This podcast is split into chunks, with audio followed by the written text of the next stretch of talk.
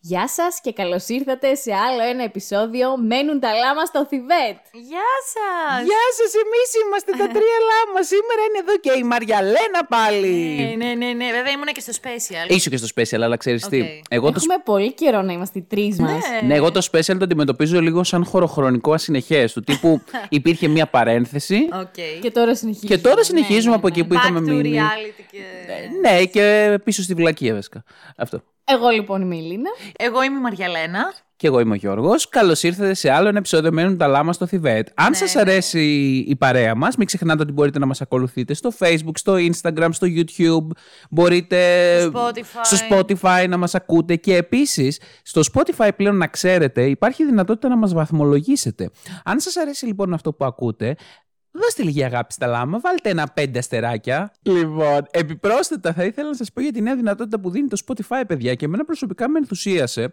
Οπότε θα ήθελα να το προτείνω σε όλους τους αγαπημένους μας φίλους να συμμετάσχουν, άμα όντως σας αρέσει. Μπορείτε να απαντάτε σε ερωτήσεις που σας κάνουμε μέσα από το Spotify. Τι λες, καλέ. Ναι, καλέ. Το Spotify έχει ανέβει πολύ. Οπότε... Αυτό το κάνουμε, αυτό ήδη στο Instagram. Δεν έχει σημασία. Ε, μας αρέσει πάρα πολύ. Μας αρέσει πάρα πολύ να αλληλεπιδρούμε μαζί σας. Οπότε θα υπάρχουν και ερωτήσεις και πολλές. Από εδώ και πέρα, ειδικά για το Spotify που δίνει αυτή τη δυνατότητα. Οπότε, όσοι μας oh. ακούτε από εκεί πέρα, να ξέρετε πως αν θέλετε, μπορείτε να συμμετάσχετε και με αυτόν τον τρόπο. Και αν μας λέτε έτσι πράγματα τα οποία μας κάνουν εντύπωση και θέλουμε να τα σχολιάσουμε, θα τα συζητάμε και την επόμενη φορά στο επόμενο επεισόδιο, έτσι στην αρχή. Καταρχάς, θα ήθελα πριν ξεκινήσουμε να πούμε τα νέα μας και τα τέτοια, και είμαι πάρα πολύ ενθουσιασμένος για το σαββατιάτικο καφεδάκι μας. Mm. Μαριαλένα, εσύ λείπεις και δεν ξέρεις τι γίνεται εδώ πέρα. Παιδιά, τι έχουμε γίνει διεθνείς πλέον, είμαστε. Ναι, ναι, ναι. Παρακολουθούν. Δεν μπορείς να φανταστείς, λοιπόν. Από ο... εξωτερικά. Μήπως πρέπει να μιλάμε στα αγγλικά, δηλαδή. Ε, σύμφωνα με αυτά τα οποία δείχνουν τα δεδομένα, θα πρέπει να μιλάμε σε πολύ διαφορετικές γλώσσες. λοιπόν, λοιπόν. Οπότε, λοιπόν, Μαριαλένα, σου έχω ετοιμάσει σήμερα για, έτσι, για το comeback που κάνεις. Κάνω comeback. Ναι. ναι, comeback στο podcast. ε, σου έχω ετοιμάσει ένα πολύ πολύ πολύ πολύ γρήγορο mini quiz, έτσι, για, για να βρεις ποιοι φίλοι μας από όλο τον κόσμο μας ακούνε. Ναι, μου λατρεύω τα quiz. Ναι, ναι, ναι, ναι, ναι. Για πες, για πες. Λοιπόν, θα σε ρωτήσω καταρχάς για την πρώτη χώρα που μας ακούει, η οποία εντάξει νομίζω όλοι καταλαβαίνουμε ποια είναι. Ε, περίμενε. Ε, η Κύπρος. η Ελλάδα, ναι. Πάμε. Ναι, η Ελλάδα. Θα ήθελα λοιπόν να σε ρωτήσω να μου κάνεις μια εκτίμηση, Μαριαλένα, γιατί η Λίνα τα ψιλοξέρει, ε, για το τι ποσοστό πιστεύεις των ακροατών μας μας ακούει από την Ελλάδα. Ε, εγώ θα έλεγα ογδόντα πέντε. Oh! Μαριαλένα, κλέβεις. Το βρήκα. Είναι ακριβώς ογδόντα πέντε τοις εκατό. Σίγουρα είμαι καλή στα quiz. Λοιπόν, η πρώτη χώρα λοιπόν είναι η Ελλάδα με ογδόντα πέντε τοις εκατό των συνολικών μας ακροάσεων. Oh. Σας ευχαριστούμε πάρα πολύ, φίλοι μας. Και guys. πάμε τώρα στις επόμενες χώρες. Ναι. Λοιπόν, η δεύτερη χώρα, Μαριαλένα, είναι μια ευρωπαϊκή χώρα. Oh. Η οποία, μάλλον ευρωπαϊκή χώρα, τα προηγούμενα χρόνια μας έχει λίγο στεναχωρήσει. Ποια μπορεί να είναι? Γερμανία. Ακριβώς. Yay! Θα κερδίσω κάτι. Ε, Ε, θα σε κεράσω ένα κρασί μετά. Εντάξει. Λοιπόν, άμα τις βρεις όλες. Λοιπόν, η Γερμανία είναι η δεύτερη χώρα που μας ακούει, λοιπόν. Με... Dankeschön. Με ένα ποσοστό πέντε τοις εκατό. Ευχαριστούμε πάρα πολύ, παιδιά, που μας Έχω ακούτε. Έχω φίλους στη Γερμανία. Α, αυτά είναι λοιπόν. Ναι. Ζωήτσα, εσύ μας ακούς, τα φιλιά μου. είναι, είναι η κυρία που έχει βγει στη ρούλα κορομπιλά το ενενήντα οκτώ ενενήντα εννιά. Πότε πες τον μπράβο, καλώς ήρθατε. Ρούλα μου, καλησπέρα. Πόσο χαίρομαι που σ' ακούω. Φι... Φιλάκια στην ξαδέρφη μου την Τούλα από την Πελοπόννησο.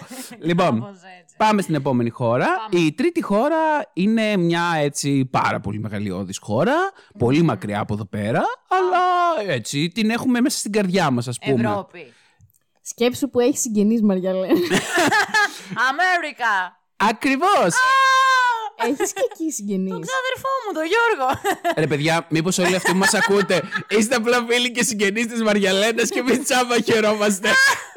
Είναι πολύ πιθανό να ξέρετε. Αν δεν είστε φίλοι και συγγενείς της Μαριαλένας, βγείτε και πείτε το κάπου να ξέρουμε να χαιρόμαστε. Αν μας ακούνε μόνο οι συγγενείς της Μαριαλένας, αλλή μόνο μας. Λοιπόν, ωραία, κάτσε να το δυσκολέψω. Τι ποσοστό πιστεύεις μας ακούει από την Αμερική? Έχω κλάψει με όλο αυτό. Από την Αμερική. Κοίταξε, εντάξει, μόνο τον ξαδερφό μου τον Γιώργο έχω. Οπότε, εάν είναι μεγάλο, έχουμε κι άλλους στην Αμερική που μας ακούνε. Ε, μεγάλο τώρα, το μεγάλο ξέρεις. Πώς η Γερμανία πώς ήταν, Γερμανία πέντε τοις εκατό. Ναι, ναι, ναι. Άρα είμαστε στο ενενήντα. Ωραία, τρία τοις εκατό. Ε, τέσσερα τοις εκατό. Λοιπόν, προχωράμε στην επόμενη χώρα, η οποία επόμενη χώρα την έχω στην καρδιά μου εγώ. Είναι η έκπληξή μου. Α, ξέρω, ξέρω. Είναι μια, είναι μια χώρα της Βόρειας Ευρώπης. Ωραία. Δεν μας ψηφίζει τη Eurovision. Δεν μας ψηφίζει, αλλά έχει διοργανώσει Eurovision πριν κάποια χρόνια μάλιστα. Είχε, είχε κερδίσει με αυτό το ωραίο το τραγούδι. Παππούς μιλάμε, φαίνονται τα χρόνια. Το λάτρευα, σου. το λάτρεψα αυτό το τραγούδι. Τα άσπρα σου μαλλιά, ναι, πραγματικά. Κοίτα, επειδή εγώ δεν σε πιάνω. Όχι, ε. Δεν βαϊμπάρω. Λοιπόν. Πάμε σε κάτι άλλο. Ε, είναι μια χώρα της Βαλτικής. Να βοηθήσω λιγάκι. Όχι, όχι, ναι, σωστά, δεν είσαι γεωγράφητη. Πάμε κάτι άλλο. Οκ, okay, λοιπόν. ε, το όνομά της χώρας ξεκινάει από ε. Α. Ε. ε... Καλά το πας. Εσθονία! Ναι! Oh. Είναι η αγαπημένη μου Εσθονία! And uh, twelve points go to Estonia. And finally, Estonia, twelve points. Et finalement, l'Estonie. The Baltic gold buzzer. Ο φίλος μου. Έχεις κανένα στην Εστονία? Λάκα, όχι. Ο φίλος μου, οι φίλοι μου, οι φίλοι με όμικρον γιώτα στην Εστονία μας ακούνε. Παιδιά, ευχαριστούμε πάρα πολύ όποιοι και αν είστε. Πώς είναι το ευχαριστώ εστονικά? Oh no, αυτό δεν θα συμβεί. Δεν, δεν, δεν, δεν, έχω, δεν έχω ιδέα. Περίμενε. Α, οκ, okay, ωραία. Τι κάνω, translate. Ευχαριστώ Εστονία, θα είναι τελείως Eurovision. Ευχαριστώ Εστονία. Άιτα. Ακουστήκε? Δεν νομίζω ότι... Πες το σήμερα, Μαριαλένα. Άιτα. Άιτα. Άιτα. Ας το λέμε λίγο χαρούμενο. Άιτα. Άιτα. Η Εσθονία τι ποσοστό έχει? Η Εσθονία έχει ποσοστό τέσσερα τοις εκατό, Μαριαλένα. Άντε ρε φίλε. Άρα μένει ένα τοις εκατό. Και δεν έχεις, ε? Και δεν έχεις καν συγγενείς στην Εσθονία. Πίστευτο. Υπάρχει μια Greek community στην Εσθονία που ακούει Λάμα. Λοιπόν, οκ, okay, ναι. Πάμε παρακάτω. Ναι. Τελευταία χώρα η οποία συμπληρώνει την πεντάδα. Δεν θα κάνουμε άλλο quiz. Ναι. Ε, είναι μια χώρα η οποία έτσι την αγαπάμε πάρα πολύ. Έχει παρόμοιο ταπεραμέντο με εμάς. Είναι στην Ευρώπη. Α. Ε, Ιταλία. Ε, ε, πολύ κοντά. Ισπανία. Α, Ισπανία. Spain. Ούτε εκεί έχουμε. Λοιπόν, εδώ πέρα έχουμε, ένα, εδώ πέρα έχουμε ένα ποσοστό λίγο μικρότερο από ένα τοις εκατό είναι η αλήθεια. Πόσους φίλους έχει ο Άκης, έναν? Οπότε το. Ε, γι' αυτό το ποσοστό είναι αυτό, μάλλον. Άκη, πλάκα κάνω. Οπότε το βαρύ μας δυναμικό, παιδιά, είναι η Ελλάδα, η Γερμανία, οι Ηνωμένες Πολιτείες και η Εσθονία. Σας ευχαριστούμε πάρα πολύ, παιδιά. Το εκατό τοις εκατό συμπληρώνουν Κύπρος, Γαλλία, Σλοβενία, Ιταλία, Πολωνία, Αίγυπτος, Κατάρ, Ηνωμένο Βασίλειο, Ολλανδία. Τσεχία. Από όλο τον κόσμο. Σας ευχαριστούμε πάρα πολύ. Το εκτιμάμε ναι. πάρα πολύ. Αγκράθιας. Θη. Θη, όχι ουί. Γαλλία, δεν το σχολιάζω. Κλασική. Σνόμπ άνθρωποι. Που λες, Μαριαλένα, πριν έρθεις, σκεφτόμαστε με τον Γιώργο τι να πούμε έτσι, σαν εισαγωγικό, χαλαρό και αυτά. Ναι, ναι, λοιπόν, κάτσε γιατί έχω πολλά νεύρα. Εγώ έχω έρθει με νεύρα σήμερα. Εν τέλει, καταλήξαμε ναι ότι θα πούμε τα νεύρα της Μαριαλένας. Ε, παιδιά, εντάξει, λοιπόν. Ε, ξεκινάει η στήλη τα νεύρα της Μαριαλένα. Α, μήπως να την εισαγάγουμε. Να αντικαταστήσουμε τα φαν. Όχι, τα φαν fact τα οποία τα έχουμε αντικαταστήσει. Να την κρατήσουμε τα, τα νεύρα της Μαριαλένας. Κοίτα, ευελπιστώ να μην μείνει μόνιμα στήλη και έχω κάθε Σάββατο νεύρα. Λοιπόν, ξυπνάω σήμερα και ήταν μια πραγματικά πολύ ωραία μέρα. Ήμουν πολύ, ξύπνησα πάρα πολύ χαρούμενη. Δηλαδή, σηκώθηκα, έφτιαξα το καφεδάκι μου, άπλωσα τα ρουχαλάκια στο σπίτι, έκανα τις δουλίτσες μου. Λέω, θα πάω να δω τα παιδιά, να γυρίσουμε το επεισόδιο, να πιούμε τον καφέ μας. Πολύ ωραία. Ετοιμάζομαι, βγαίνω από το σπίτι. Πάω να πάρω το αυτοκίνητό μου και βλέπω ένα σημείωμα στο παμπρί. Γενικά, όσοι ξέρετε από Θεσσαλονίκη και Άνω Πόλη, μένω στα στενάκια της Άνω Πόλης, πράγμα που σημαίνει ότι η οδήγηση είναι για μένα ένα μαρτύριο. Ευτυχώς για μένα, μένω σε ένα στενάκι αδιέξοδο, το οποίο έχει κάποιες στάνταρ θέσεις που μπορείς να παρκάρεις, όχι πολύ εύκολα. Πρέπει να μπεις με την όπισθεν από μία ανηφόρα και, να... και χθες ειδικά που πήγα όταν έφτασα σπίτι, είχε μόνο μία θέση, τέρμα, τέρμα, τέρμα πίσω, σε ένα... Κάνει το στενάκι σαν μια ξαφνική κατηφόρα και στρίβει και πίσω έχει κάτι φυτά, μια ζούγκλα από φυτά. Και εκεί εσύ πρέπει να το παρκάρεις κοντά στο πεζοδρόμιο και υποτίθεται ότι χωράνε δύο αυτοκίνητα εκεί. Με Εγώ... κίνδυνο να πέσεις μες στη ζούγκλα, έτσι που το λες. Εντάξει, όχι, πατάς φρένο, αλλά ναι, γενικότερα δεν έχει κάτι να σταματήσει. Να σε, πάρ, να σε πάρει ο Αμαζόνιος. Ναι. Λοιπόν, και εγώ εκεί το μεταξύ να σημειώσω ότι το έχω βάλει, έχει τύχει να το βάλω τις δύο-τρεις τελευταίες φορές, αλλά γενικά δεν παρκάρω. Δηλαδή, έχω πάρα πολύ καιρό να παρκάρω εκεί. Έβρισκα τον τελευταίο καιρό πιο, πιο μπροστά θέσεις. Και, οκ, okay, εγώ το έβαλα χθες, το κοιτάω, μια χαρά μου φάνηκε. Δεν το έκανα, δεν είχα κακή πρόθεση, ούτε σκέφτηκα. Αχ, δεν θέλω να παρκάρει κανένας άλλος δίπλα μου. Θα το βάλω χάλια, ξέρω εγώ. Όχι, το έβαλα όπως θεωρούσα καλύτερο και πήγα σπίτι. Και βρίσκω το πρωί, παιδιά, ένα σημείωμα άγενέστατο. Του τύπου είσαι γάιδερος, ε, παρκάρω που γουστάρω. Τύπου έλεος, παρκάρεις τόσο, παρ, είσαι τόσο καιρό εδώ και παρκάρεις όπως να είναι και δεν σε νοιάζει αν θα παρκάρουμε οι άλλοι. Και να υπονοεί μια παρατεταμένη μου συνήθεια εμένα. Το κάνω συνέχεια. Που εγώ εντωμεταξύ πλέον μένω και στο Δημήτρη και λείπω πέντε μέρες την εβδομάδα. Δεν κατα... Δηλαδή υπονόησε ότι του έχω γράψει. Λάμα, λάμα. Και να λέει ότι...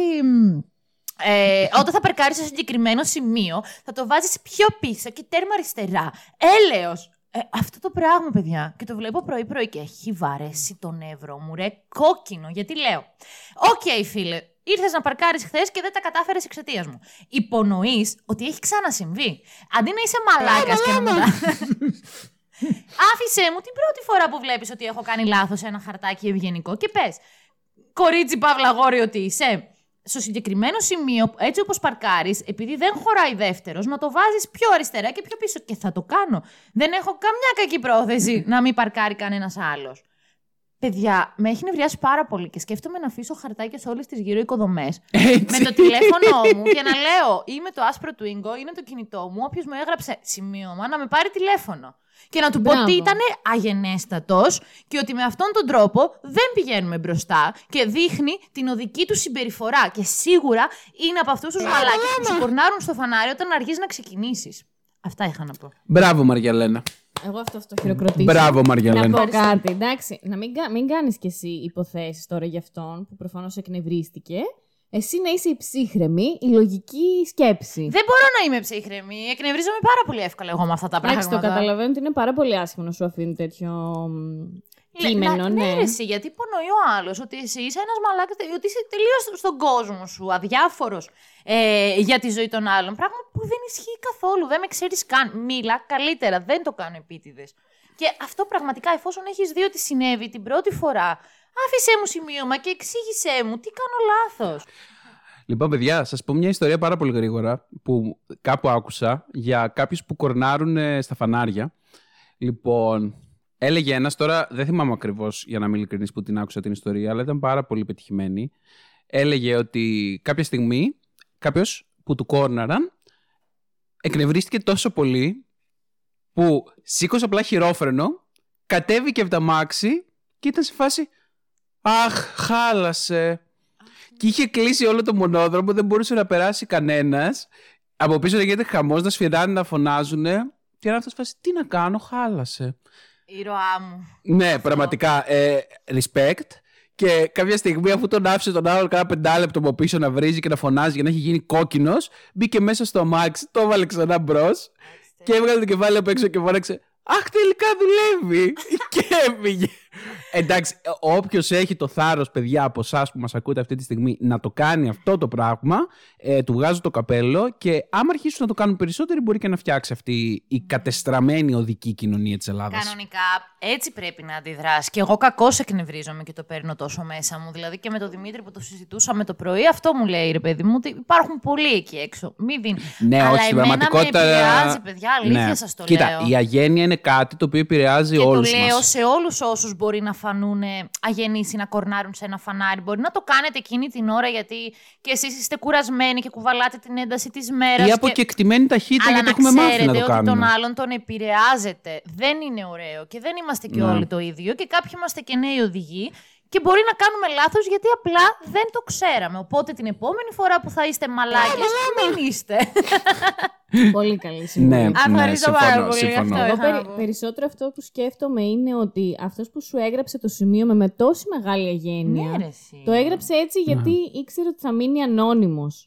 Ακριβώς. Ισχύει, και αυτό ισχύει, θέλω να τον αντιμετωπίσω. Είναι, είναι... Πιστεύω δεν θα σε πάρει δηλαδή τηλέφωνο. Είναι το κλασικό φαινόμενο και του διαδικτύου, το οποίο κάποια στιγμή σας έχω πει ότι θέλω να το συζητήσουμε εδώ πέρα. Ναι. Του πώς γράφω σχόλια με τέτοια άνεση, γιατί ξέρω ότι έχω μια ανωνυμία ή τέλος πάντων και να έχω μια επωνυμία. Mm-hmm. Ξέρω ότι δεν μπορείς στην πραγματικότητα να με αντιμετωπίσεις face to face. Mm-hmm. Οπότε μπορώ να λέω ό,τι βλακεία μου ήρθε και όσο αγενός ε, θέλω. Χωρίς καμία πρακτικά συνέπεια. Ακριβώς. Το σωστό θα ήταν να γράψει και το κινητό του και το όνομά του όχι, και όχι, να όχι. Του πάρω τηλέφωνο. Το σωστό θα ήταν αυτό που είπες εσύ εξ αρχής, να σου μιλήσει με πάρα πολύ ευγενικό τρόπο, γιατί καταρχάς ε, δεν, σε, δεν σε ξέρει και από χτες. Ε, ναι. Και κατά δεύτερον, είναι και η πρώτη φορά που σου κάνει παρατήρηση, οπότε δεν δικαιολογείται επουδενή το, ο, το επιθ, ο επιθετικός τόνος.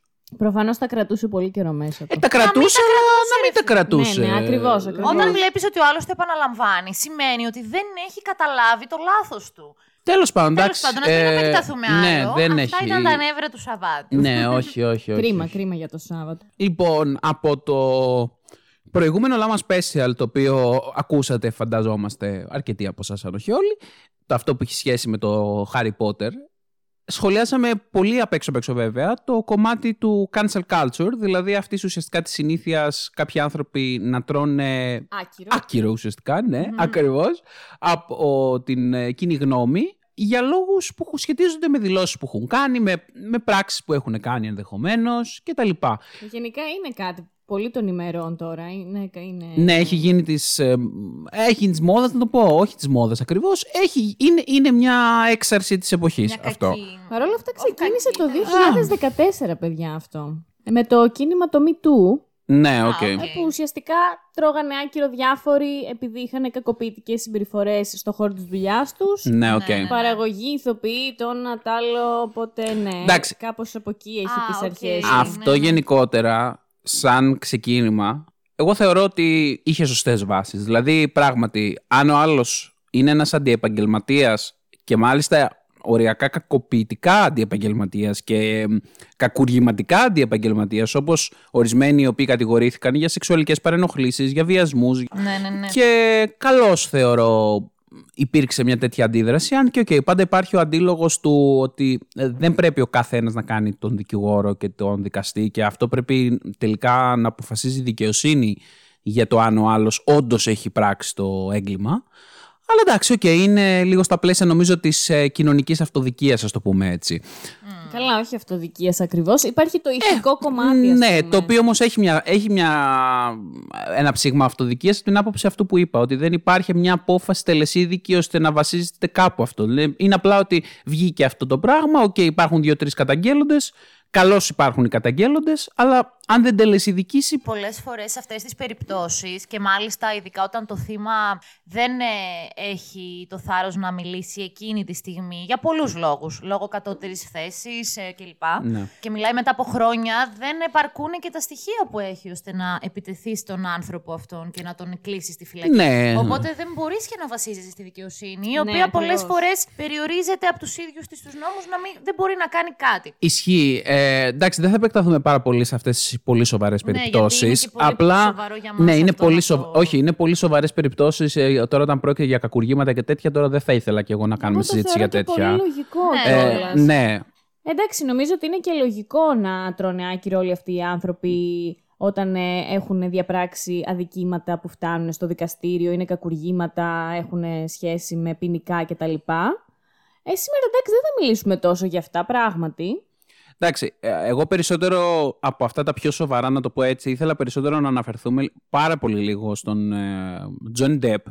γιατί νομίζω ότι αυτή η περίπτωση ήταν ίσως η πιο διχαστική, ας πω έτσι, για αυτό το κίνημα. Mm. Από την άποψη του ότι όντως ο Johnny Depp κατηγορήθηκε στον γάμο του για ενδοοικογενειακή βία και μάλιστα τα περιστατικά τα οποία κατήγγειλε η σύζυγός του ήταν αρκετά σοβαρά. Mm. Αλλά... Δεν ήταν σύζυγός. Τι ήτανε, συγγνώμη. Σύντροφος, ναι, συγγνώμη. Ναι, ναι. Αλλά σε κάθε περίπτωση υπήρξε πάρα πολύ έντονα στην κοινωνία η σκέψη του κατά πόσο είναι σωστό να τρώει cancel, να τρώει άκυρο τέλος πάντων στα ελληνικά, ένας άνθρωπος για κάτι το οποίο ξεκάθαρα συνέβη στην προσωπική του ζωή.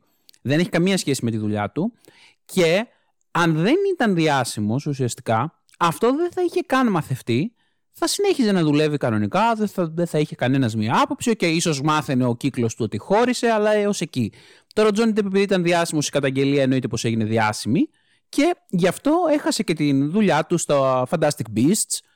Και... Ναι, τον αντικατέστησαν. Ναι. Εγώ νομίζω ότι έχει να κάνει με τη φύση αυτού του επαγγέλματος πάρα πολύ. Δηλαδή, εντάξει, είναι ένα επάγγελμα καταρχάς που σου αποφέρει πάρα πολλά χρήματα. Ε, επίσης, μεγάλη αναγνωρισιμότητα και αγάπη από το κοινό και μ, πάρα πολλούς φανς. Επομένως, δεν είναι και ένα απλό επάγγελμα που να πεις ότι εντάξει, θα πάει την άλλη μέρα στο λογιστήριο να πιάσει δουλειά. Ναι. Απομένως, έχει επιπτώσεις. Δεν ξέρω και... κατά πόσο. Ε, επίσης, αυτοί οι άνθρωποι γίνονται είδωλα. Είναι είδωλα. Ναι, οκ, okay, οκ, okay, ναι. Θέλεις ίσως ένα καλύτερο παράδειγμα για τους ανθ... να είναι άνθρωποι οι οποίοι να αξίζει και η προσωπική τους ζωή. Θα μου πεις, οκ, okay, και πώς να τους κάνεις άγιους, να... δεν ξέρω. Έχουν πολύ μεγάλη εξουσία... Είναι λίγο περίεργο. Έχουν, γιατί ειδικά στη σημερινή εποχή ένας διάσημος ηθοποιός τραγουδιστής είναι μια περσόνα συνολικά, όπου βλέπεις ότι οι θαυμαστές του, και υπάρχει και η δυνατότητα αυτή πλέον μέσα από τα social, παρακολουθούν κάθε πτυχή της ζωής του, από το πώς ντύνεται, τι δηλώνει, τι υποστηρίζει, τι τρώει, τι... τα πάντα. Και θυμάμαι σαν έφηβη τη λατρεία που είχα για κάποιους ε, ανθρώπους ε, διάσημους, που πραγματικά σε επηρεάζουν πάρα πάρα πολύ. Μιας και λες τώρα για μικρή, ξέρεις τι, ήθελα λίγο να σας πω και να σχολιάσουμε αν θέλετε πάρα πολύ σύντομα. Ακούγα πρόσφατα ένα podcast το οποίο μιλούσε για τη δολοφονία του, του Νίκου Συριανόπουλου. Mm. Λοιπόν... Και έλεγε στο συγκεκριμένο podcast, τέλος πάντων, παρεπτόντως μιλάω για το podcast μέχρι θανάτου, για να μιλάω και για τις πηγές μας εννοείται, ότι λίγο καιρό πριν τέλος πάντων δολοφονηθεί ο Νίκος Συριανόπουλος, είχε γίνει αυτό το περιστατικό, αν θυμάστε, που εγώ προσωπικά το είχα ξεχάσει, αλλά το θυμήθηκα, που τον είχαν συλλάβει για κατοχή ναρκωτικών. Και είχε βγει ο Νίκος Συριανόπουλος στο... σε μια εκπομπή και είχε δώσει μια συνέντευξη σχετικά με αυτό το γεγονός και είχε πει εν μέσω πλησαφώς ότι. Τι τον νοιάζει τον άλλον να τι κάνω εγώ και αν κάνω εγώ κακό στον εαυτό μου. Ε, την είχε μάλιστα στο podcast, την είχε βάλει αυτή τη συνέντευξη. Δηλαδή ακούγονταν τα λόγια του ίδιου του ηθοποιού. Ναι, νομίζω ήταν συνέντευξη στην Έλενα Κατρίτσι. Mm, ναι, έτσι ναι. Νομίζω κι εγώ.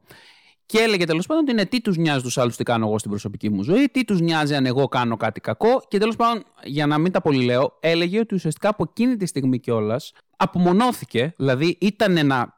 Cancel της εποχής αυτό. Ε, όχι, αφού δούλευε. Δεν ήταν καθόλου cancel. Απομονώθηκε εννοώ από την κοινή γνώμη, στιγματίστηκε. Άρχισαν να λέγονται διάφορα. Ε, άρχισαν να ψάχνουν την προσωπική του ζωή. Καλά, μετά που έγινε και η δολοφονία, δεν το συζητάμε. Ε, εξετυλίχθηκε όλο, ξέρω εγώ, η προσωπική του ζωή. Ανοιχτό βιβλίο έγινε. Εντάξει, τώρα αυτό ήταν ένα πάρα πολύ άσχημο. Ναι. Συνολικά περιστατικό. Ναι. Με πάρα πολύ παρεμβατικότητα, ναι, από την κοινή γνώμη, από τις. Ακριβώς, ακριβώς, ακριβώς. Και δήλωσε παιδί, μάλιστα ο ψυχίατρος του, με, μετά τη δολοφονία, ότι αυτό το πρω, πρωταρχικό περιστατικό, αυτό δηλαδή ο διασυρμός, ο αρχικός από την κατοχή ναρκωτικών, ότι ήταν αυτό το οποίο εν μέρει τον οδήγησε στην απόλυτη κατάπτωση και ότι από εκείνη τη στιγμή η κατάσταση του χειροτέρεψε πάρα πολύ, η ψυχική του υγεία, ε, δεν κοιμόταν, δεν ξεκουραζόταν, είχε παραισθήσεις, έπαιρνε ναρκωτικά περισσότερα, έπινε όλη την ώρα. Και τέλος πάντων αυτό, δηλαδή έχει και λίγο νομίζω και το ενδιαφέρον ίσως να το σκεφτόμαστε καμιά φορά και λίγο ανάποδα, το πώς μπορεί δηλαδή και αυτή όλη η κατάσταση να, να, να επιτεθεί και σε αυτόν ο οποίος έχει κάνει μια λάθος επιλογή, έχει πει κάποια λάθος λόγια και νομίζω ότι μια τέτοια περίπτωση είναι και η Rowling, την οποία θέλουμε να συζητήσουμε αρκετά σήμερα. Με τον Συριανόπουλο ήταν εννοείται πάρα πολύ λυπηρό. Εγώ δεν θα, σε αυτή την ιστορία, επειδή όντως με στεναχωρεί, δεν θα ήθελα να αναφερθούμε παραπάνω, αλλά οι άνθρωποι που, έχουν, που είναι διάσημοι κάπως πρέπει να το διαχειριστούν αυτό. Τώρα δεν ξέρω κατά πόσο κολλάει με ανθρώπους οι οποίοι χτυπάνε τη σύντροφό τους ή έχουν φερθεί κακοποιητικά σε συναδέλφους. Δεν νομίζω ότι mm. έχει τόσο σχέση, αλλά τέλος πάντων σίγουρα και αυτοί πρέπει να διαχειριστούν μια δύσκολη κατάσταση. Εγώ δεν νομίζω ότι πρέπει τώρα να τους... Ε, λυπηθούμε, να τους υπερασπιστούμε με κάποιο τρόπο, αλλά anyway, ναι. Όχι, δεν, σίγουρα όχι λιγότερο ή όχι περισσότερο από όσο θα αντιμετώπιζες και θα έκρινες τον οποιονδήποτε γύρω σου. Απλά το, το επιπλέον, δεν θα το χαρακτηρίσω καλό ή κακό, το επιπλέον για αυτούς είναι ότι τους ξέρουν οι πάντες, οπότε αυτό προσθέτει αυτόματα ένα βάρος. Ναι, εντάξει. Αυτό. Εγώ, εμένα αυτό μου φαίνεται το δύσκολο, το ότι... Και δεν το περιμένω σίγουρα από αυτούς, να είναι οι τέλειοι άνθρωποι, να έχουν τις πιο σωστές απόψεις για τα πάντα. Καταρχάς, ποιος θα κρίνει τώρα και ποια είναι σωστή και ποια όχι. Και για κάποιους είναι σωστή, για κάποιους είναι λάθος. Πάντα συμβαίνει αυτό. Έχουν και πολλή εξουσία, οπότε εντάξει, θα τους κρίνεις και λίγο πιο αυστηρά όταν περνάνε κάποια όρια. Αυτό. Σίγουρα θα τους κρίνεις και το θεωρώ ότι κακός, ε, καλός ή κακός όταν κάποιος ξέρει την επιρροή που ασκεί. Ξέρει, γιατί γνωρίζεις, ο Johnny Depp, π.χ. τώρα λέω ονόματα επειδή τα αναφέραμε έτσι, ο Johnny Depp ε, και όλοι όσοι ε, φάγαν αυτό το, ε, το canceling και δέχτηκαν όλο αυτό το πράγμα, ξέρουν πόσο επηρεάζουν τον κόσμο, οπότε πρέπει κακά τα ψέματα, να είσαι ακόμη πιο προσεκτικός σε αυτά που λες. Τώρα θα μου πεις, το θέμα είναι να είσαι προσεκτικός ή να μην τα πιστεύεις και να μην τα κάνεις καθόλου. Προφανώς αυτό είναι το νόημα. Αλλά ναι, εντάξει, εκεί έξω υπάρχουν πολλοί άνθρωποι που κάνουν πολλά λάθη και πολλές κακές επιλογές.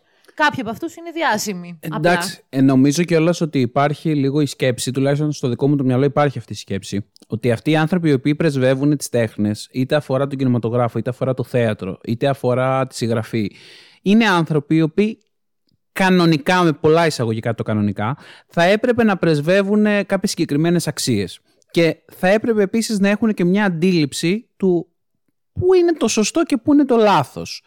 Και αν δεν μπορούν για δικά τους προσωπικά ζητήματα να μην συντάσσονται με το τυπικά σωστό, θα έπρεπε τουλάχιστον να έχουν την αντίληψη να μην εκφράζουν λάθος απόψεις δημοσίως ή να δίνουν λάθος εικόνες δημοσίως. Τώρα, εγώ γι' αυτό λέω ότι η περίπτωση του Johnny Depp ήταν λίγο περίεργη, γιατί αυτή δεν ήταν καν δημόσια εικόνα. Ήταν μια ιδιωτική εικόνα, κατακριτέα εκατό τοις εκατό, αν όντως ισχύουν τα καταγγελθέντα, αλλά ε, δεν έχει σχέση με το δημόσιο βίο του. Αυτό. Και λόγω αυτού έχασε μια θέση, νομίζω πρωτάκουστο αυτό σε, στο κινηματογραφικό, δηλαδή ένας άνθρωπος να φύγει από μια ταινία και να αντικατασταθεί από έναν άλλον απλά. Ε, για κάτι τέτοιο. Ναι, δεν ξέρω αν έχει ξαναγίνει. Ναι, μπορεί. Ε, είχε ναι. κοπεί.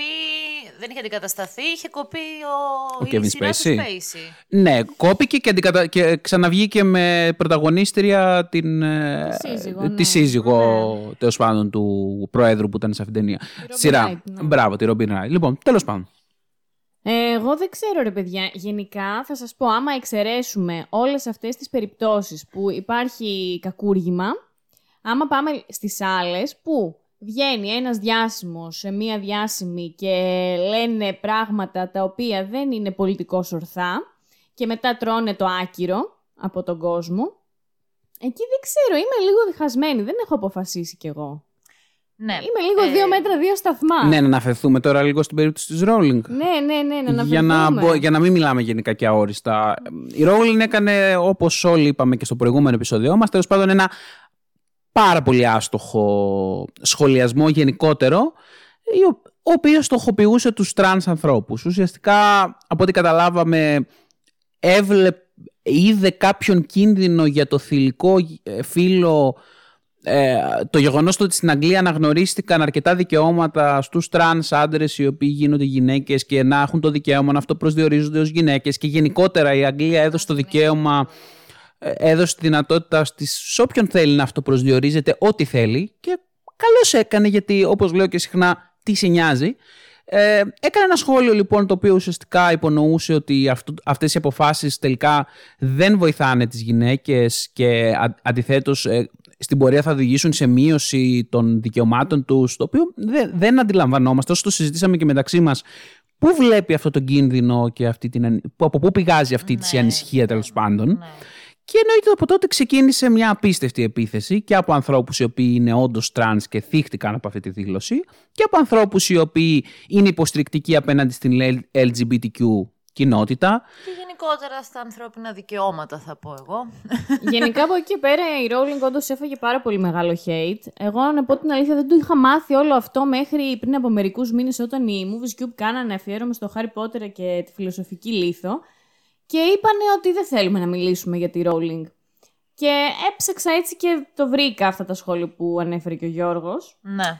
Και δεν ξέρω, ρε παιδιά, όντως ήταν απαράδεκτα τα σχόλια, και το καταλαβαίνω ειδικά για τη Rowling να απογοητεύσει πάρα πολύ κόσμο. Γιατί όταν γράφεις για ένα μικρό μάγο που ζούσε κάτω από μία σκάλα, ε, παραμελημένος, υποτιμημένος από τους ανθρώπους που τον μεγάλωσαν. Όταν έχεις γενικότερα θέματα μειονοτήτων ναι. και ρατσισμού μέσα στα βιβλία σου. Ακριβώς, και για το, όλα αυτά τα μηνύματα στα οποία μιλήσαμε, για τα οποία μιλήσαμε και στο προηγούμενο επεισόδιο, ναι. σε κάνει να νιώθεις τεράστια απογοήτευση όταν βλέπεις ότι ναι, τέλος πάντων δεν είναι υποστηρικτική προς όλες τις ομάδες που χρειάζονται υποστήριξη. Βέβαια η ίδια θεωρεί ότι είναι υποστηρικτική, ναι. απλά ότι έχει μια κάπως διαφορετική άποψη σε σχέση με τα φύλα. Ναι. Αυτό που όλοι πιστεύουν ότι έχουν άποψη για κάτι που δεν το έχουν βιώσει καν, εμένα εντωμεταξύ πολύ με εκνευρίζει. Εντάξει, αυτή θεωρεί ότι έχει ε, άποψη ως γυναίκα απλά. Διαφωνώ ναι, εγώ, ναι. αλλά τέλος πάντων, καλό είναι ο καθένας τις απόψεις του να τις κρατάει για τον εαυτό του. ε... Όχι, να μην τις κρατάει για τον εαυτό του. Λέμε, ε, ε, μα ίσα ίσα αυτή η συζήτηση ακριβώς που κάνουμε αυτή τη στιγμή, ε, νομίζω πηγάζει ακριβώς από αυτό το γεγονός ότι εμείς στο τέλος φτάσουμε στο άλλο άκρο και πρέπει να φιλτράρουμε κάθε λέξη που λέμε, μην είναι πολιτικός μη ορθή. Αυτό μου ρε. Κοίτα, ναι. θα σου πω. Είναι διαφορετικό το να πεις ότι φιλτράρεις ε, κάθε σου λέξη και το πώς θα μιλήσεις με την παρέα σου ε, ή το ακόμη και πάνω στο διάλογο το τι θα πεις και τι θα συζητήσεις και πόσο δεκτικός είσαι να αλλάξει και η ίδια σου η άποψη και να ανοίξει το μυαλό σου. Καλά, ναι, γιατί και είναι άλλο. Πολύ, πολύ, αυτό, πολύ α, α, αυτό, αυτό θέλω να σχολιάσω κι εγώ, αλλά τελείωσε η Μαριαλένα. Επίσης, τελείως διαφορετικό. Τελείως διαφορετικό όταν ξέρεις ποια είσαι, ξέρεις τι απήχηση έχεις και βγαίνεις και κάνεις τέτοιου είδους δηλώσεις, μηνώντας καν τρανς.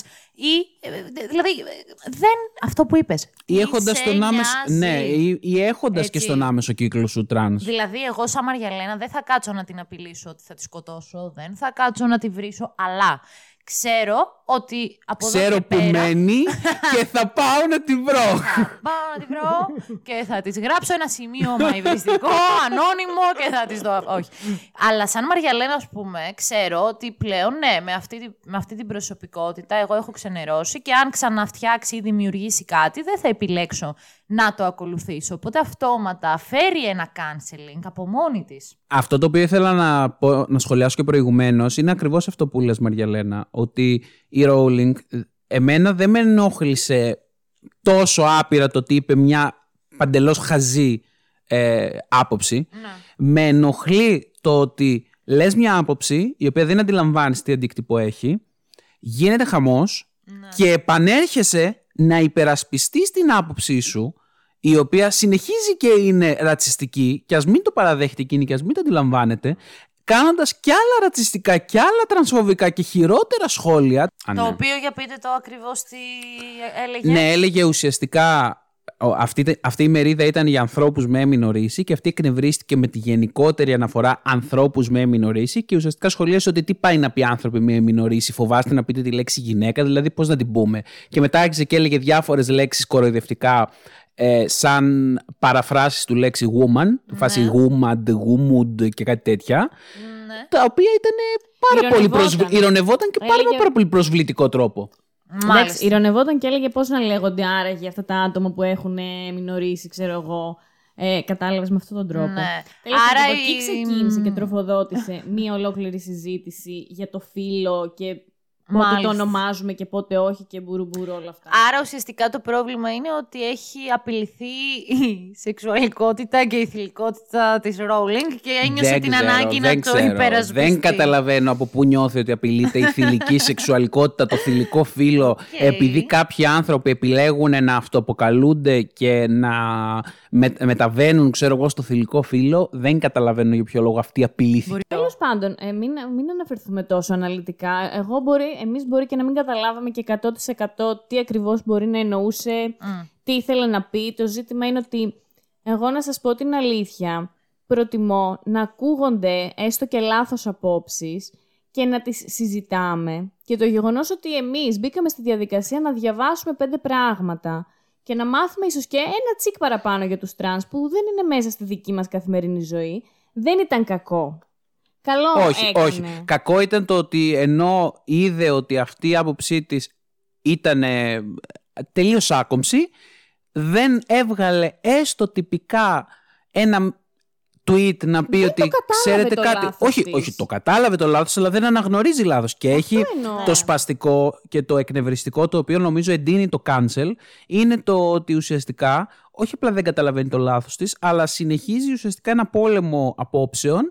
Του τύπου ότι όχι, εγώ είμαι η σωστή, ξέρω ότι έχω τη δύναμη που έχω και ότι δεν έχω ανάγκη κανέναν σας και θα συνεχίσω να λέω αυτό που πιστεύω. Αυτό είναι άσχημο, είναι εκνευριστικό. Εντάξει ρε παιδί μου, εγώ συμφωνώ, αλλά μπροστά στο, σε μία και δύο και δέκα λάθος δηλώσεις ενός ανθρώπου, νομίζω ότι πρέπει λίγο να έχουμε και μία ψυχραιμία στην αντίδρασή μας. Εγώ δεν είμαι πολύ του ακυρωτικού αυτού, ε, της ακυρωτικής αυτής κουλτούρας τέλος πάντων. Ναι, βασικά το ερώτημα είναι το εξής, έτσι, αυτή τη στιγμή. Γιατί την ξεροκεφαλιά που εμφάνισε η Rowling θα μπορούσε αντίστοιχα, ρε παιδί μου, αυτή τη συζήτηση, λέω εγώ τώρα, να την κάνεις, δεν ξέρω, με τον Πάπη το Μανάβη απέναντι. Καταλάβατε τι εννοώ. Το θέμα είναι ότι εμείς μιλάμε αυτή τη στιγμή για το συγκεκριμένο άτομο και την επιρροή που έχει. Και λες, αν το συγκεκριμένο άτομο, ας πούμε, έγραφε άλλον ένα Χάρι Πότερ, λέω εγώ τώρα.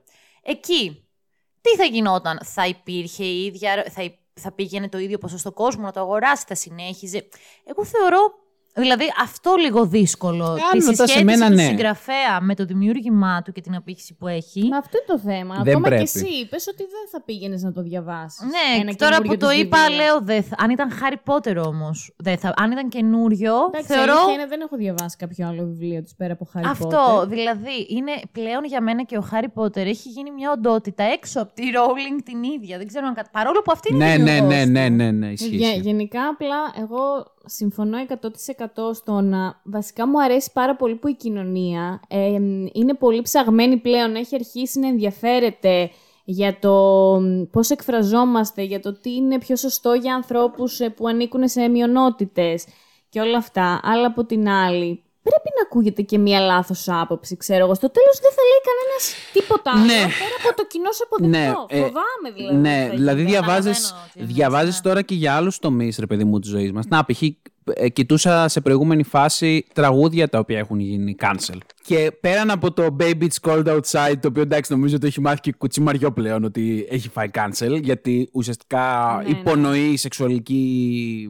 Όχι κακοποίηση, σεξουα...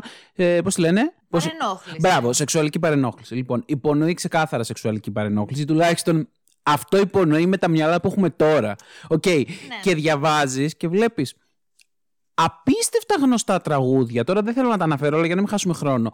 Το... Δεν ανέφερε κανένα. Ε, να αναφέρω, ξέρω εγώ, το Fat, fat Woman, πώς το, πώς το λέγε, από τον Queen. Α, οκ. Okay, λοιπόν, ναι, ναι. Το, το Summer Nights από τον Grease. Το Summer Nights, όντως, που εγώ το έχω χιλιοτραγουδήσει εντωμεταξύ. Γιατί τι λέει. Ε, λέει σε ένα σημείο ότι Did she put up a fight. Ah, το οποίο okay. θα μπορούσε να υπονοεί ουσιαστικά αυτό, σεξουαλική παρενόχληση. Okay. Ε, και άλλα. Δηλαδή, εκεί πέρα, αυτοί που το τραγουδάνε ναι. αυτό το σημείο, ε, υποτίθεται ότι είναι οι ψιλοαλίτες της εποχής. Okay, ναι, ναι. Ναι, ναι, ναι. ναι, και έχει και άλλα τραγούδια, παιδιά τώρα. Δηλαδή, τον, τον Beatles, τον Άμπα. Αναφέρει πάρα πολλά τραγούδια τα οποία ναι, έχουν ναι, ναι. στίχους οι οποίοι με τα μυαλά που έχουμε αυτή τη στιγμή. Ενδεχομένως δεν θα, δεν θα έπρεπε ούτε να κυκλοφορήσουν, ούτε να ακούγονται και να τραγουδιούνται. Ναι. Απ' την άλλη, για να καταλάβουμε το αντιφατικό λίγο της εποχής μας, εγώ δεν αντιλαμβάνομαι πώς είναι δυνατόν να επιτρέπεται ναι. να κυκλοφορούν τραγούδια αυτή τη στιγμή που βγαίνουν τώρα... Που λένε. Δεν θα το πω γιατί θα κατα... είναι μόνο μπίπερ. Ναι, όλοι καταλαβαίνουμε για τι τραγούδια μιλάμε. Ναι, ναι. ναι, τραγούδια τα οποία ναι, είναι, ναι. είναι κακουργηματικά. Και Κα... μας πειράζουν. Ναι. Εκτός, από, εκτός από κακουργηματικά. Μουσικά κακουργηματικά, γιατί είναι κακου... κακούργημα εναντίον της μουσικής. Και θα έπρεπε να δικάζονται. Και θα έπρεπε να, δικα... θα έπρεπε να δικάζονται για κακουργήματα εναντίον της μουσικής τέχνης. Ναι, η τραπή να πέσει. Ε, είναι κακουργήματα εναντίον πραγματικά ε, της ανθρώπινης υπόστασης και της ζωής. Δηλαδή, όταν αναφέρεται ο άλλος στο πώς θέλει τις γκόμενες, στο ότι κυκλοφορεί με, με γκάνια, με κότερα και, στο, ελικόπτερα. και κότερα και ελικόπτερα, και τι, και τι κουλτούρες προβάλλουν. Στροφή με διακόσια. Ναι, ναι, ναι, ναι, ναι. Και έχουν πεθάνει πέντε καλλιτέχνες έκτοτε. Δηλαδή, ναι. παίρνουν τη στροφή με διακόσια. Και το λέω με όλο το σεβασμό προς τους ανθρώπους που χάθηκαν, αλλά όντως αναπαράγεται μια κουλτούρα. Ναι. Εκατό φορές χειρότερη. Ακριβώς. Εκατό φορές χειρότερη. Ναι, δηλαδή... και εγώ καταλήγω τώρα πώς, πώς, μήπως είμαστε λίγο υποκριτές σαν ανθρωπότητα. Ε, δηλαδή, μήπως, μήπως στοχεύουμε δηλαδή συγκεκριμένες περιπτώσεις οι οποίες δεν μας πολύ. Ε, δεν έχουμε κανένα σοβαρότερο πάντων αντίκτυπο να τις ακυρώσουμε. Του τύπου τώρα το Baby It's Cold Outside, ναι. που είναι τραγούδι του εξήντα, του πότε είναι. Ναι, είπα εγώ εντάξει, δεν θεωρώ πια ότι είναι και τόσο. Είναι λίγο πώς το βλέπεις, ρε παιδί μου. Ε, τώρα εντάξει, δηλαδή και, και δεν εγώ ασχολιόμαστε πάνω... με τον άλλον που θέλει να κυκλοφορεί με κότερα και ελικόπτερα και με όπλα και να παίρνει στροφή με διακόσια. Αυτό ρε παιδιά με τα κο... κότερα και ελικόπτερα. Εγώ μόνο αυτές τις δύο λέξεις ξέρω. Ναι, δεν ξέρω τι λέει παρακάτω. Λέει όντως κάτι προσβλητικό παρακάτω. Τέλος πάντων. Εντάξει, ας μην αναλωθούμε παραπέρα, γιατί πραγματικά θεωρώ τους κάνουμε και χάρη. Ναι, ναι. Αλλά είναι ένα παράδειγμα ακόμα. Δηλαδή αυτό. Επίσης, να μην σχολιάσουμε βέβαια το γεγονός ότι με τη λογική αυτή θα έπρεπε όλες, όλες, όλες οι ελληνικές ταινίες των εξήντα και πενήντα και εβδομήντα, ναι, να φάνε cancel. Εγώ αυτό ήθελα να πω λίγο, να σχολιάσω σε αυτό το σημείο.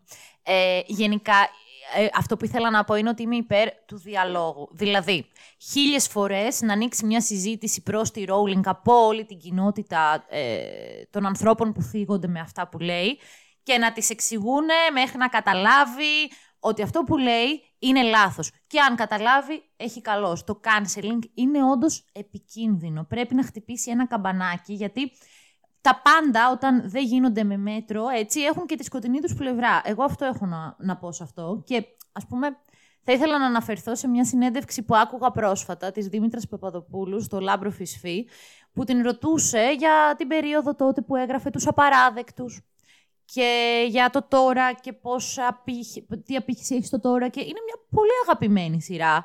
Και έλεγε η Δήμητρα ότι στο τώρα δεν θα την έπαιρναν αυτή τη σειρά στην τηλεόραση. Θα έτρωγε μπαν, θα, θα την ακύρωναν. Εντάξει, αυτό εγώ θετικό το, ε, το κρίνω, να σου πω την αλήθεια. Ναι, αλλά θα έπρεπε να σταματήσουν οι απαράδεκτοι να παίζουν επειδή στο τώρα θα έτρωγε ακύρωση. Εντάξει, όχι. Κατάλαβες τι εννοώ. Όχι, όχι. Ήταν αυτό που ήταν για την εποχή του, είχε πολύ πλάκα. Πράγματι στο σήμερα δεν πιστεύω ότι η Δήμητρα Παπαδοπούλου ε, ούτε είναι, ας πούμε, ρετσίστρια που τα έγραψε αυτά, ούτε τίποτα. Ήταν το χιούμορ της εποχής και ίσα ίσα, ε, πώς να σου το πω, ότι καλλιεργεί μία κουλτούρα η οποία έρχεται με το διάλογο, για μένα, να αλλάξει με τα χρόνια. Και αυτό είναι και το ωραίο με την ανθρωπότητα. Συζητάμε και αλλάζουμε πράγματα προς το καλύτερο. Ε, ναι, δεν ναι, ξέρω... Ναι, ναι, ακριβώς. Εγώ συμφωνώ. Καλύτερα να υπάρχουν. Επίσης, για τις ελληνικές ταινίες που λέει ο Γιώργος κάτι παρόμοιο, όντως υπάρχουν πάρα πολλές που είναι απλά απαράδεκτες. Να, να σας πω το χούφτος στην χούφτος στην... Ο Νέγρος, πιο γνωστό. Με τον... Ε...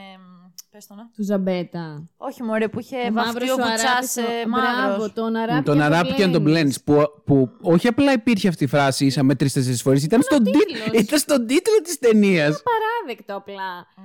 Ε, και το άλλο. Το...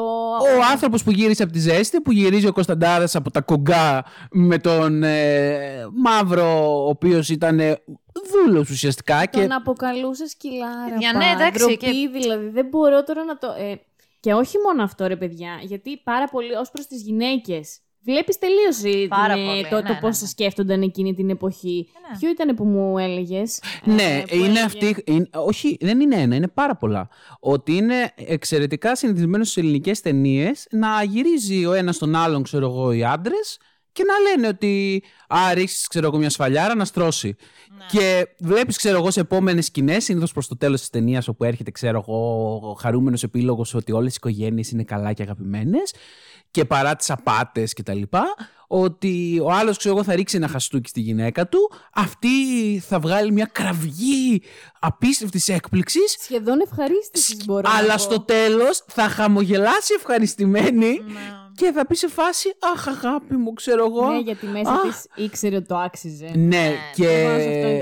Το και είδε τον άντρα επιτέλους απέναντί της, τέλος πάντων. Εντάξει, okay. Αυτά ήταν οι κουλτούρες εκείνης της εποχής. Εννοείται πως δεν πρέπει να αναπαράγονται τώρα. Εννοώ να, να δημιουργούνται καινούριες ταινίες με γίνεται... αυτό το περιεχόμενο. Αλλά εγώ δεν μπορώ. Να ρε... μην τα δείχνω. Όχι, ρε παιδιά, εντάξει, εγώ αυτό το πράγμα δεν το θεωρώ σωστό. Οι ταινίες ήταν ωραίες. Οκ, okay. Μπορεί να βγαίνει ένα disclaimer, όπως ένα disclaimer βγήκε στο Gone with the Wind. Το οποίο εντάξει είναι απίστευτα κλασική ταινία και δεν μπορεί να δεχτεί ένας άνθρωπος ότι είναι δυνατόν να σταματήσει να προβάλλεται αυτή η ταινία. Ναι, επειδή. Ναι, όμως ε, τη σταμάτησαν να την προβάλλουν ε, σε κάποια φάση. Νομίζω στην έιτς μπι ο, στην ε, πλατφόρμα της έιτς μπι ο. Νομίζω και εγώ πως ναι, σταμάτησαν να την προβάλλουν γιατί έχει μέσα μαύρους που είναι δούλοι και μάλιστα οι οποίοι τους δείχνει και τύπου ευχαριστημένους με τη ναι. θέση που έχουν και ως μέλη της οικογένειας και κάπως αυτό. Έβγαζε κάτι πάρα πολύ άσχημο προφανώς ναι. ε, στην τωρινή κοινωνία, οπότε την κόψανε, αλλά μετά την επέστρεψαν και πάλι στις, ε, στις συχνότητες ε, με ένα disclaimer στην αρχή που έλεγε ότι... Αυτό απεικονίζει ναι. την, την ε, κοινωνία της εποχής. Εγώ θεωρώ ότι ένα τέτοιο ε... disclaimer θα έπρεπε να υπάρχει και σε όλες τις ελληνικές ταινίες. Σε όλες πραγματικά. Με εξαίρεση κάποιες οι οποίες θεωρώ ότι δεν πρέπει να ξαναδείχνονται, τύπου τον αράπη και να τον πλένεις. Και εγώ θα επανέλθω λίγο ακριβώς αυτό που είπε και ο Γιώργος και πριν, στο focus δηλαδή που πρέπει κανείς να κάνει στο παρόν. Δηλαδή για μένα το νόημα δεν είναι να σταματήσεις να δείχνεις το βουτσά μαύρο. Το νόημα είναι να έχεις σωστή παιδεία στα σχολεία και να μπορεί να καταλάβει το παιδί ότι αυτό ήταν λάθος και γιατί ήταν λάθος. Το να σταματήσεις να το δείχνεις, αλλά το παιδί στο τώρα να δέχεται μια υποκουλτούρα και μια πληροφορία εξίσου ρατσιστική, θα συνεχίσει να το διαιωνίζει. Δεν ρατσιστική, απλά είναι κακοποιητική. κακοποιητική είναι, είναι κακουληματική. Δηλαδή, ακριβώς, να εντοπίζουμε ε, το πρόβλημα όλες, εκεί που είναι. Τώρα κιόλας που υπάρχουν ε, παιδάκια που είναι μαύρα στα ελληνικά σχολεία. Ε, τώρα σκέψου ένα παιδί να πάει και να μιλήσει έτσι. Mm-hmm. Εγώ πρόσφατα ενημερώθηκα από συνάδελφο, ο οποίος δουλεύει σε ιδιωτικό σχολείο, πως έγινε μάρτυρας ρατσιστικού επεισοδίου, ξέρω εγώ, απέναντι σε παιδί Σίγουρα. το οποίο ήταν από την Αλβανία και, και έκανε κάποιο ορθογραφικό λάθος, ξέρω εγώ. Mm. Λες και όλα είναι ορθογραφημένα, να σας φέρω, να σας βγάλω φωτογραφίες να δείτε αυτά που διορθώνω κάθε μέρα. Τους Έλληνες, τους Ελληναράδες, πόσο ωραία ελληνικά ξέρουν να γράφουνε. ε, που ήταν, ξέρω εγώ, αυτοί οι ε, κατάλληλοι να κρίνουν την ορθογραφία του παιδιού που είναι από άλλη χώρα. Δηλαδή, ας κοιτάξουμε αυτά τα ζητήματα τώρα. Και, και λίγο...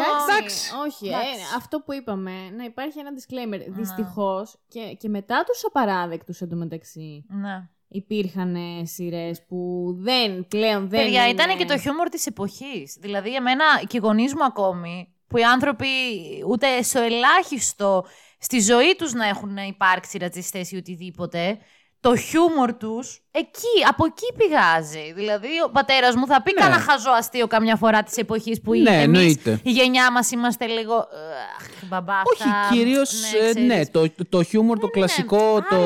Α, το κούμερο χιούμορ. Ε, ναι, το... ρε παιδί μου. Το ομοφοβικό, το ρατσιστικό. Ήταν ένας Ρώσος, ένας Άγγλος και ένας, κατάλαβες, ένας Πόντιος, αυτό το χιούμορ. Ναι, το... και ένας ε, που... Με το political correct, που ξέρω πόσο εσύ το αγαπάς, εγώ είμαι και λίγο, άξι μωρέ, δεν πειράζει. Γελάω και λίγο με αυτά. Εγώ είμαι πάντα της λογικής αλλά... ότι το politically correct μπορεί, μπορεί να καταπατάται υπό περιπτώσεις, αλλά το υπό περιπτώσεις σημαίνει το να είναι σε ιδιωτικό καταρχάς και όχι σε δημόσιο βίο. Αυτό είναι και σε πολύ δημόσιο. Και, ο, όχι, για μένα δεν ούτε γίνεται, σε δημόσιο. Δεν γίνεται ο άλλος να βγαίνει και να κάνει tweet ε, ή να γράφει στο Instagram ή να γράφει στο Facebook ένα ομοφοβικό σχόλιο. Ναι. Στο, ακόμα και αν εκείνος θεωρεί ότι το κάνει χωρίς κακό σκοπό. Δεν γίνεται. Ρε παιδί μου, δεν, απλά, πλέον δεν γίνεται. Απλά είναι όπως είδες γίνεται, γιατί η Rowling το έκανε. Απλά είναι ανθρώπινο. Ε, ναι, είδες τι έγινε. Ναι, είναι ανθρώπινο ε... και καλό είναι να το αντιμετωπίζουμε με ψυχραιμία. Και να είναι εφαλτήριο για μια συζήτηση. Ναι, όχι κάτι και... άλλο. Ας... Όχι μίσος και hate ναι, ναι, ναι. comments και cancel και... Καλά, τα hate Ας comments... με μια συζήτηση. Ναι. Δυστυχώς φέρνουν περισσότερο μίσος. Τα αυτό hate το comments ακριβώς. Ε, και η όλη αυτή η κουλτούρα μετά που ακολουθεί με θα σε σκοτώσω, θα σε βιάσω, θα σε δείρω, θα σε σκοτώ... Ε, δεν ξέρω κι εγώ τι... Ναι, ναι, ναι, θα και τα λοιπά. Εντάξει, αυτό είναι τίποτα. Αυτοί που τα γράφουν αυτά οι μισάνθρωποι... είναι τα ίδια και τα αυτά με αυτούς που κατηγορούν. Οπότε ας το σκεφτούν λίγο παραπάνω. Δυστυχώς, ναι, δεν προάγεται τίποτε έτσι. Το θέμα είναι ότι εάν όλοι μεγαλώνουμε σωστά και μαθαίνουμε από τις οικογένειές μας και από τα σχολεία μας ότι ε, όλοι οι άνθρωποι μπλα μπλα μπλα είναι ίσοι κτλ. Αυτά τα άτομα που εκφράζουν αυτές τις απόψεις αυτόματα θα, αυτο, θα ακυρώνονται. Δηλαδή δεν υπάρχει λόγος ούτε να νιώθεις ότι πρέπει να τους βρήσεις, ούτε να τους απειλήσεις. Γιατί αν όλοι όσοι ακούσουν το σχόλιο της Rowling και της κάθε Rowling μέσα τους ξέρουν ότι είναι λάθος, ουσιαστικά δεν επηρεάζει κανέναν. Και από μόνη της ακυρώνει τον εαυτό της. Και αυτά τα άτομα θα υπάρχουν πάντα, παιδιά. Δεν γίνεται όλοι να είμαστε σωστοί. Πάντα θα υπάρχουν άνθρωποι oh. που θα λένε και θα κάνουν τα λάθος πράγματα. Ναι, και άμα αφήνετε σημειώματα στο παρμπρίζ ανθρώπων, εκεί μπορεί να ανεβριάσω λίγο παραπάνω. Και εκεί το ίδιο, να είσαι ψύχρεμη. Γιατί δέχτηκα κι εγώ έναν εκφοβισμό σε μένα. Η Μαριαλένα έφαγε κάνσελ. Έφαγε κάνσελ από το πάρκινγκ της περιοχής της. Το παρκάρισμά της. Που είναι και πληγή μου, ρε παιδιά, το παρκάρισμα. Δηλαδή εκεί που πονάω πήγε και με χτύπησε ο άλλος. Για όλους τους νέους οδηγούς. Νομίζω ε... ότι το πάρκινγκ είναι μια πληγή. Να αφήσεις το σημείωμα και να μας πεις αν σε πήρε ποτέ τηλέφωνο. Ναι, δεν ναι. Θα το, θα το αφήσω. Μπορείς να το βάλεις στο δέντρο δίπλα στο αμάξι. Το θέμα είναι ότι δεν ξέρω από ποια πολυκατοικία είναι τώρα αυτό. Γι' αυτό σου λέω: θα το βάλεις στο δέντρο ή στον τοίχο δίπλα στο αμάξι, γιατί προφανώς αυτός περνάει από αυτό το σημείο για να έχει και το κουράγιο ναι, να κάνει και σχόλιο. Έξοδο, μωρέ, δηλαδή. Όλα, σε όλα τα αμάξια. Αυτό σκέφτηκα, αλλά αυτό... θα γίνω επικά ρεζίλη. Αυτό... Δεν θέλω αυτόρια... να δουν όλοι ότι... Αυτόριακα είναι στην ρήπανση. Ναι, και δεν θέλω να ξέρουν όλοι ότι κάποιος μου άφησε σημείωμα. Δηλαδή λίγο να μαζευτώ κι εγώ. Είναι... Αυτό μου θυμίζει το τραγούδι του Bon Jovi, το Have a Nice Day, που έδειχνε στο βίντεο κλιπ ότι ήταν ένας ε, σκεϊτάστη, ήταν που κυκλοφορούσε και κολούσε σε όλα τα μάξια αυτό το χαρακτηριστικό χαμογελάκι ναι. του Have a Nice Day. Το οποίο πάντα μου φαίνονταν πάρα πολύ creepy. Εκεί που είσαι στο αμάξι, πας στη δουλειά σου, να σου έρθει ένας άκυρος να κάνει skating πάνω στο αμάξι σου, κολλάει χαμογελάκια. Ναι, ναι, ναι. Τέλος πάντων, λοιπόν. Αυτά και σήμερα, Λάμα. Πολύ ωραία, πολύ, πολύ ωραία τα είπαμε. Εντάξει, μιλήσαμε για λίγο σοβαρά ζητήματα. Εντάξει, αλλά... και είναι και προσω... πάντα να πούμε ότι είναι οι προσωπικές υποκειμενικές μας απόψεις, έτσι. Ε, καλά, εννοείται, δεν υπάρχει κανένα ευαγγέλιο για αυτά τα ζητήματα. Δηλαδή, είμαστε και τρεις άνθρωποι που. Είμαστε υπέρ της ελευθερίας ε, του λόγου. Και... Αλλά προσπαθούμε για το καλύτερο. Αν δεν ήμασταν υπέρ της ελευθερίας του λόγου, αυτό το podcast δεν θα υπήρχε. Γιατί ναι. ώρες ώρες και αυτό είναι κακουργηματικό. Και δεν, δεν είμαστε και πολύ υπέρ της ε, βίας της λεκτικής είτε της σωματικής. Είμαστε λίγο καλά Λάμα, λίγο έτσι αγαπησιάρικα. Λίγο... Δεν φτύνουμε. Δεν φτύνουμε, όχι, όχι, όχι. Ναι, μας αρέσει ότι να μιλάμε, φαίνεται νομίζω αυτό. Είμαστε υπέρ του. Θα σε πεθάνουμε στο διάλογο. Φτύνουμε ο ένας τον άλλο, καθώς είναι... μιλάμε. Εσύ σίγουρα μας φτύνεις. Α, συγγνώμη, παιδιά, δεν έχω COVID, αλήθεια. Λοιπόν, την επόμενη φορά να μιλήσουμε για ένα πιο ελαφρύ θέμα. Ε, ναι, όχι. Ναι, ναι, ναι, εντάξει. Να αφήσουμε το σοβαρά γερά. Τι να είναι, άραγε. Θα δούμε. Θα δούμε, θα δούμε. Λοιπόν. Ευχαριστούμε πάρα πολύ για την παρέα σας. Μην ξεχνάτε ναι. ότι μπορείτε να μας ακολουθείτε σε όλα και τα πράγματα. Και ότι μπορείτε να σχολιάσετε κι εσείς να μας πείτε τη γνώμη σας ναι, για όλο ναι, ναι. αυτό το θέμα με το canceling. Ναι, γιατί ναι. μας ενδιαφέρει πολύ να το συζητάμε και να ακούμε την άποψη όλου του κόσμου και των φίλων μας. Αν σας αρέσει αυτό που ακούτε, μην ξεχνάτε ότι μπορείτε να το μοιράζετε με τους φίλους σας, με, τον... με το αγόρι σας, με το κορίτσι σας, με το σκύλο σας, με τη γάτα σας, με όποιον να είναι. Αρκεί. Ειδικά να... είναι από αυτούς τους σκύλους που έχουν λογαριασμό στο Instagram, οπότε μπορούν να κάνουν like.